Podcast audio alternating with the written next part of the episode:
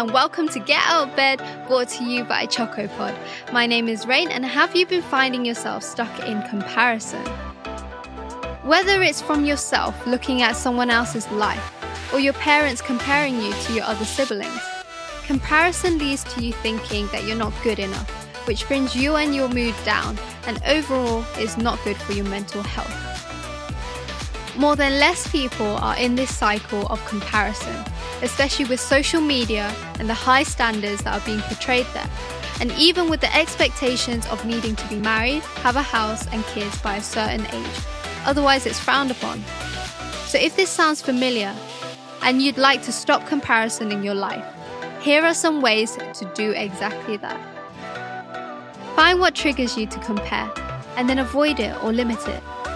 So if it's whilst you're scrolling down your social media, limit how much you go on there. Also remember on social media, many people put forward a happy outlook or that they're living their best life. But the part that you don't see is when they're unhappy or the part where they edit their photos to look a certain way. So what you see in photos isn't always the truth. Okay, so if it's around certain people, try to avoid being around them if possible. Usually, if we compare ourselves to someone, it's a big indication that you perceive yourself lacking in that area. So, if you're comparing yourself to how someone looks, it's an indication that you're unhappy with how you look, and you can start to use that as motivation to change how you see yourself.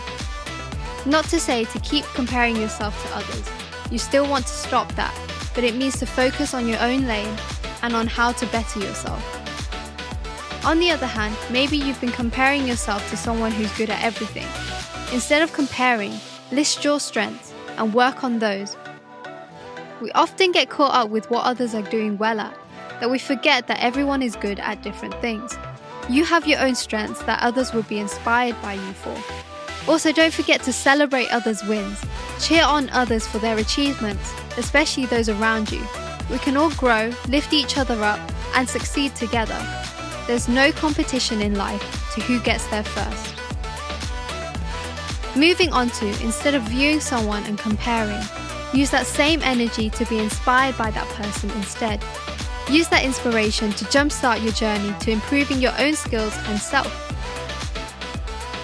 If you're going to compare yourself to anyone, compare yourself to you yesterday, or a month ago, or a year ago. You have definitely learned a lot of lessons from your own experiences that need to be celebrated. Focus on your own growth as you can never be the best version of someone else. You can only be the best version of you. Now, if other people compare you to others and it gets to you, it may be worth having a conversation and asking why they choose to compare you, although you are a complete different person. A conversation could resolve this from happening again if they didn't know that it was getting to you. But also, bear in mind that this might not resolve anything at all, as they might not truly understand where you're coming from, especially if that's what they've been used to their whole life. And in that case, don't try to change them or negotiate. That's not your role. You may need to shift your perspective from expecting others to understand or stop comparing.